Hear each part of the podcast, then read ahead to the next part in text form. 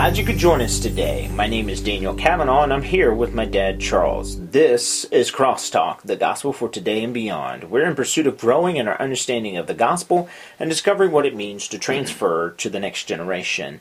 And, Dad, before we jump in here, I'm going to take our listeners through the progression of this week and where we came to this session because we kind of gave a hint that maybe we were toward the end of this series. Right. Uh, you texted me. We left ourselves an out. Right. You text me, you go, what are we we moving on to next? That would have been yesterday. Then you text me again, you go, hey, we left one out, which would be suffering, Right. which is very true. Um, in fact, uh, it's, it's probably easy to say, scripturally easy to say, that the greatest expression of suffering was the cross, and suffering is probably the greatest expression of grace that we could talk right. about. Right.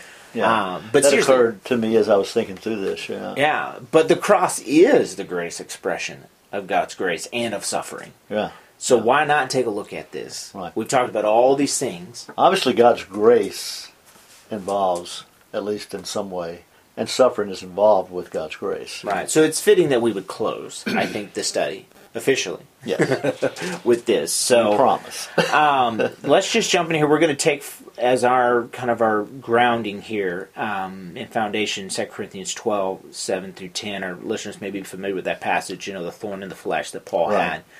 Um, so we'll just jump in here. And first of all, we're going to talk about the gift of suffering. And as I say that, I know my listeners are probably going, our listeners are probably going, I don't always think of suffering as a gift. That's not what we think of. Gift is benefit in the sense of you give me money and I'm now richer than I was, or you give me a gift that I've always wanted for Christmas. Right. That's what we think about We- gifts. Gifts. The word gift and suffering doesn't sound like it would go together. But Paul himself says that lest I should be exalted above measure through the abundance of the revelations that were given to me, there was given to me a thorn in the flesh, a messenger of Satan, to uh, um, lest I should be exalted above measure. So, I mean, Paul thought of it in terms of it being given to him, and which just the fact of what you said brings up the whole issue of the perplexity of, of the gift. Uh, That's a good way to put it. yeah, it's a perplexing thing. God's gifts are often perplexing. Um, Well, they're they're other than what we think. Right. I mean, people hear this passage all the time. My ways are not your ways. My thoughts are not your thoughts. right. We say that a lot, and I think we say so much it becomes trite, but it's true.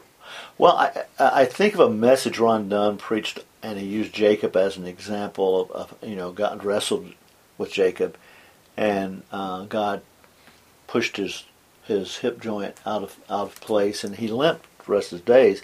But he, he makes the point as Jacob approaches the group back to the group he was with, and he's limping. He uses he kind of takes a, a modernization and says, uh, "Who is that? That's Jacob." He said, "He doesn't look like any victorious Christian I know." And and isn't that the truth? He said, "Yeah, they usually don't. They usually walk with a limp." Right. that point is here. Paul, in a, in a sense, walked with a limp. Paul, when he got older, he did. He wasn't a pleasant fellow to look at. He'd been. Now, I'm not saying his thorn was a physical, Right. but he he'd been through the mill. He had, and and so as perplexing as these things are, they are normal part of the will of God for Christians. Suffering is a normal part. Uh, even hereunto were you called, Paul says. Well, I think it's also good to live within that tension before you go into that thought. To, to to live within that tension of the fact that yeah we don't necessarily like it Right, but it's good right. You know Yeah. you were saying I, interrupt you there but I just No, I, I, I, that goes right along with and that's fine. It's just that, that God's gift, especially the gift of suffering, is a perplexing thing. But having said that, we also see the necessity of the gift. Because but do we really do we really see Well, the we do. We see it in the text. I don't know if we see it, aha, but we do see it in the text. And Paul says that his thorn was necessary. He says, "Lest I should keep on lifting myself up." Uh, so Paul saw.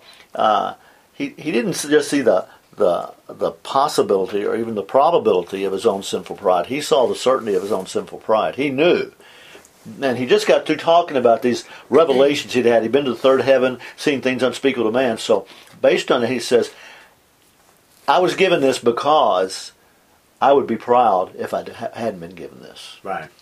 Um, not that we have the time, because you could almost go into a whole session with this, a whole episode. When you talk about the necessity, obviously certain sufferings are different for everyone. That's exactly so. right, yeah. So, like, obviously, I'm not being persecuted for my belief Right. necessarily, Not yet, and, and yeah. not yet, but it's not happening. You know, I, I was thinking this morning. I was studying suffering for my small group study Yeah. um, tonight, and I was thinking to myself, I wouldn't say I'm really suffering right now. right. But then I got to thinking, well, but there's varying degrees. Like my son, who's two years old, it's it's a it's a challenge, and Yeah. right now it's really a difficult challenge. Right. Trying to discipline and work Right. with him, and and so I guess what I'm trying to say is is these things are necessary. Not so much that I'm training my son, but it's good for me Right. because am I relying upon the Lord or relying upon myself? I don't sound like a an old daddy who's going to say to his son, "Just wait, you'll you you may." It could get worse, Share. right? It Yeah. could, yeah. Right. But I and I often thought my younger years I don't suffer much for the Lord. And I don't really go through much. But as years went by, things happened, and you were involved in those things, and you know uh, a lot of those things that happened. But but I've had people say to me as I've talked, and just to answer that too. I've talked with people about particular sufferings, and then they'll talk about something they're going through and say, "Yeah, but it doesn't sound like much compared to you." And and uh, Pam and I have said, whatever your particular thorn is or suffering is, it's important and it's troublesome to you right now. Well, and I, I think there is degrees of suffering. Mm-hmm. There I, are, I, I don't yeah. think, biblically speaking, we can say that. And we could go through Scripture and find Not everyone suffers suffering. the same. Right. Not all of us have been put on a cross. Right. Exactly. I mean, Not all of us have been given greatest. whatever Paul's particular thorn Right. was. Yeah. Okay, so I just say that for our listeners so that they, in some ways, take heart in realizing maybe their suffering's not good enough. Yeah. Well, know whatever what your thorn is, it's no side Right. matter with the Lord. It's important. Okay, so perplexity, necessity, it's a gift. Mm-hmm. Next, the grief of suffering. There's a lot of pain Yeah. I think what we need to realize that suffering is that we can if if I'm talking to you about something you're going through and trying to encourage you, I have to not forget you're still hurting. Right. It may be a gift, but you're still hurting. That that's the reality of pain, whether it's emotional pain. And Paul's pain was real, whatever it was, whether it was emotional. We don't know. There are different opinions as to what Paul's problem was. All we know is it hurt. It was troublesome. It caused grief. It caused suffering. If it was physical, then he had that. And he had his physical problems, we know. Right. Uh, if it was a problem, uh, John MacArthur thinks it was a person, a false teacher who really, or somebody in the church. The fact is, we don't know. given fits we don't know. And there's a reason for that because it applies to all of us whatever our particular thorn is. So uh, the, the, the pain is real. There's the reality of pain. And and then in this case you see there's the extremity of pain. I mean you know some of these things can put us down. You and I were talking before we came on, and I was more or less looking for kind of a point of application. So when we talk about suffering and the grief and the pain, I think a danger, we want to comfort people, but I think a danger with people who've gone through something extremely painful, loss of a family member or whatever, you know, you think of that, or you, you're physical, personally, physically having a tr- struggle with something or an emotional loss, whatever. There is this tendency to think that because I'm going through this and you're not, you really can't speak into my life. right So I think we have to be careful as much as we want to recognize the pain, the person, the pastor, the fellow believer yeah, fellow believer who's in your small group or, Right. or best friend right even who's not gone through it Yeah. can be there to speak truth into your life yes and encourage you. and we need to be of a mind to receive it It cannot be an excuse. no to where it then leads us to places to where we're not going to receive what we need to know. Well, I, I just think that God puts people in our lives so that we can hear from them. Will they go through what we've gone through? Maybe not. not. Yeah. Maybe not. That's okay. And uh, as for Paul, we know how extreme his pain was because the term used is a stake. It's a thorn, but it's more than a thorn. It's a it's a stake, and sometimes called used for impaling. And he kept on beating. He, it was a continuous or reoccurring buffeting, beating of Paul, whatever it was. It kept coming back to him, and um, he needed he needed grace, and he needed Right. input of other believers. So maybe the way to look at this is on the one side, we who are not going through it need to have empathy at the very least. Oh yeah, as much as we Um, can. Yeah. And sympathize as much as we can Right. with our fellow believer who's struggling through this pain. Right. But on the flip side, the one who is going through it needs to realize that don't rob the person who's trying to encourage you and be there for you. Oh. Not sitting there putting you in your place and telling you all this Right, stuff and you're this horrible person. But the person who's sitting to, seeking to serve you, don't rob them of the blessing of being the body of Christ. Right.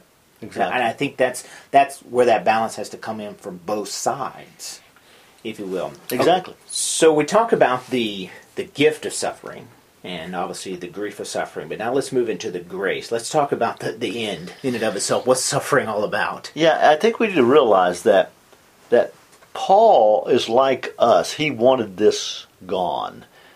And so he asked God three times. In fact, he, he didn't just say, Lord, if it's your will. He said, I want done with this. I get it out of my life. Hmm. But that didn't happen. So now here comes his view of grace. Which is interesting because it flies in the, the face of the um, the gospel. The what am I what I'm talking about the Health, wealth, health gospel? wealth gospel. Yeah. Thank you. I was I was going. I'm a blank there. Really flies in the face of that. It does because one thing Paul illustrates for us is that God doesn't always remove whatever the thorn is, whatever Right. the, the, whatever it may be. So life is not, and we hear this cliche: "It's not a bed of roses." Well, it is, but it's got lots of thorns in it. You know, but, Right. And uh, um, so Paul shows us a way to look at whatever our particular grief is. So a focus, a viewpoint. Yeah, and we can trying to see take what he does here and we can apply this to whatever our situation is. It's biblical. It's it's and he- so when he talks about the grace of suffering, uh, we're told that grace is very much a part of what God is doing. So uh, one of the things we see is the plenty of grace. My grace is sufficient for you. You know, there's a there's a line in Mary Poppins. Enough is as good as a feast. Mm-hmm. And if you know sufficient or enough, you can't get better than that. And His grace is enough. His grace is sufficient. What what we need, all that we need, is found in the grace of God. Now it may not feel that way. We may feel that what we need is for this to be done, or the pain to be relieved, or the problem to be solved. No, what we have is the grace of God. That's enough. So that's the plenty of God's grace. There's also the power of God's grace. We hear that used a lot, but but you see Paul say later. He first he says, "My grace is sufficient for you," and then he says, "The power of God will rest upon me." So uh, there is power in God's application of His grace in our suffering. Power doesn't mean we now jump up and and everything just is wonderful. Right. It simply means that It's not his false power joy. is bringing us through this. His strength is bringing us through this. It's not a false sense of of reality. Exactly. reality is opposite. Still, you're still really hurting. is. Pain's still extreme. Right. Pain's still real. Uh, so there's the power of God's grace, and there's the purpose of God's grace. What does God have in mind? Most gladly, therefore, Paul says. That's an interesting phrase in itself. Most gladly, therefore, will I rather glory in my infirmities, my weaknesses, in order that So. There's the purpose. The power of God may rest upon me. There's the concept of power of God. He's not saying it's gone, but the power of God's resting on his life. So there's a joy that comes from knowing that you're right in the center of where God wants you. That's where we got to go. That's a hard thing. I know. I, I was preaching yesterday to some believers on, on the Lord's Day to some believers, and I was preaching in Philippians, and uh, you know, I brought up that whatever it is we have to go to on Monday morning, that that's Right. part of our pursuit of Christ's likeness and God's will and pressing toward the mark.